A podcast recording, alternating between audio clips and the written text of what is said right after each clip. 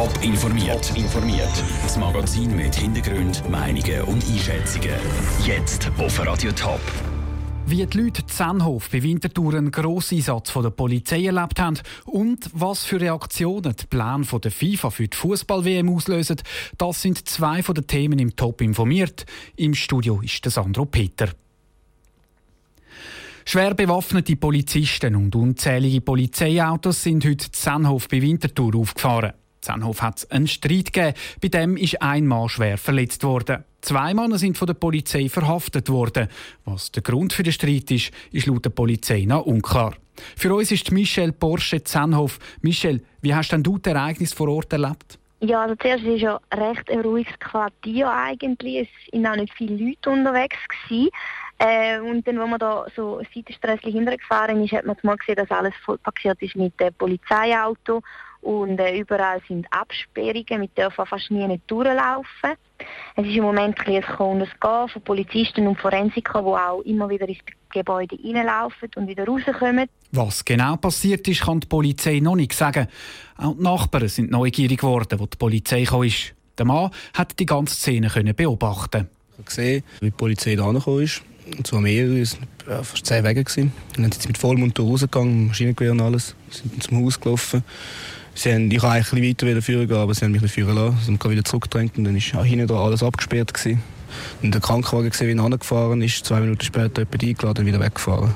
Der schwer verletzte Mann ist mit dem Krankenwagen ins Spital gebracht worden. Was für Verletzungen er hat, ist nicht bekannt. Für die Leute, die die Szene beobachtet haben, ist aber klar, solche Szenen sind in einem kleinen Örtchen wie Sennhof doch eher beängstigend. Schließlich kenne sich da jeder.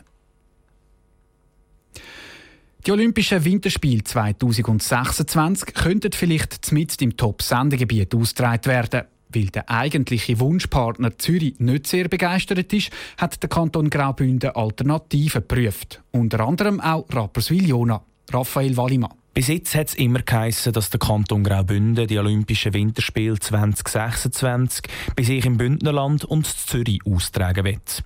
Wegen diesen Plänen weht der Bündner aus dem Unterland aber einen ziemlich rauen Wind entgegen. Darum haben sie für ihr Bewerbungsdossier mögliche Ersatzorte gesucht. Und genau so einen Ersatzort könnte laut dem Regionaljournal Ostschweiz und Graubünden Rapperswil-Jona sein.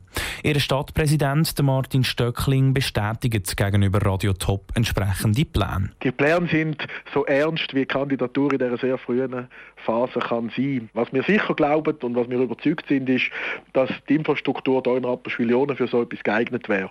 Das andere, ob dann wirklich der Zuschlag an das Bewerbungskomitee geht, das ist im Moment eher Hoffnung als Glauben. Mögliche Szenarien sind zum Beispiel, dass das Rapperswil-Jona im Jahr 2026 unter anderem die olympischen Wettkämpfe im Eisschnelllauf und vielleicht sogar Eishockeyspiel sind. Falls Zürich wirklich kein Interesse an Olympischen Spielen haben sollte, könnten auch verschiedene andere Städte aus dem Topland zum Handkuss kommen.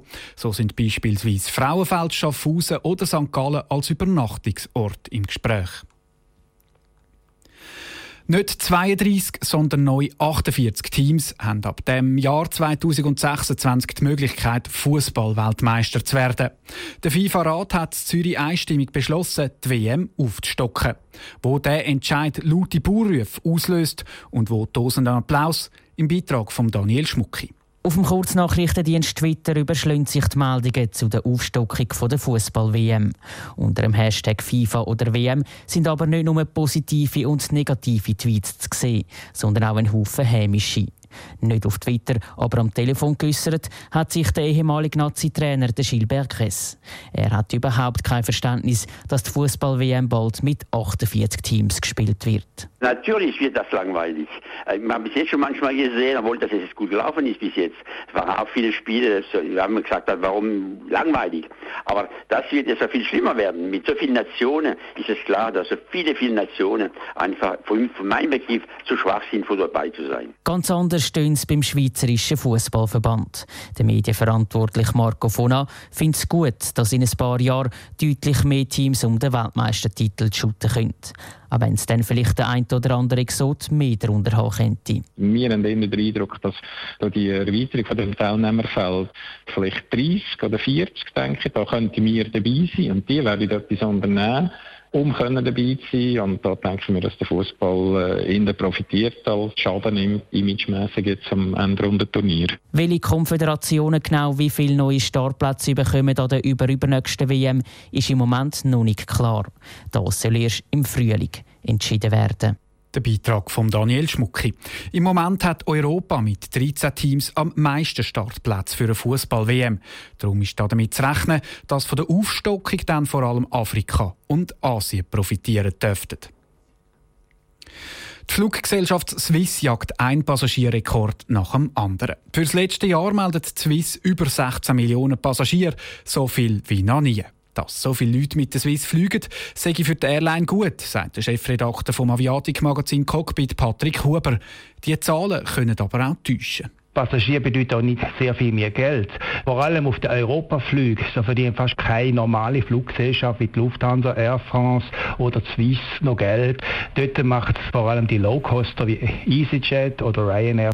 Und das, obwohl die Flüger von der Swiss voll sind, so der Patrick Huber. Die Zahlen gibt die Airline erst im März bekannt. Der Patrick Huber rechnet damit, dass die fürs erste, fürs letzte Jahr gut sind. Die Situation bei den Europaflügen sei aber für die Zukunft eine riesige Herausforderung für die Swiss. Top informiert, auch als Podcast. Mehr Informationen gibt's auf toponline.ch.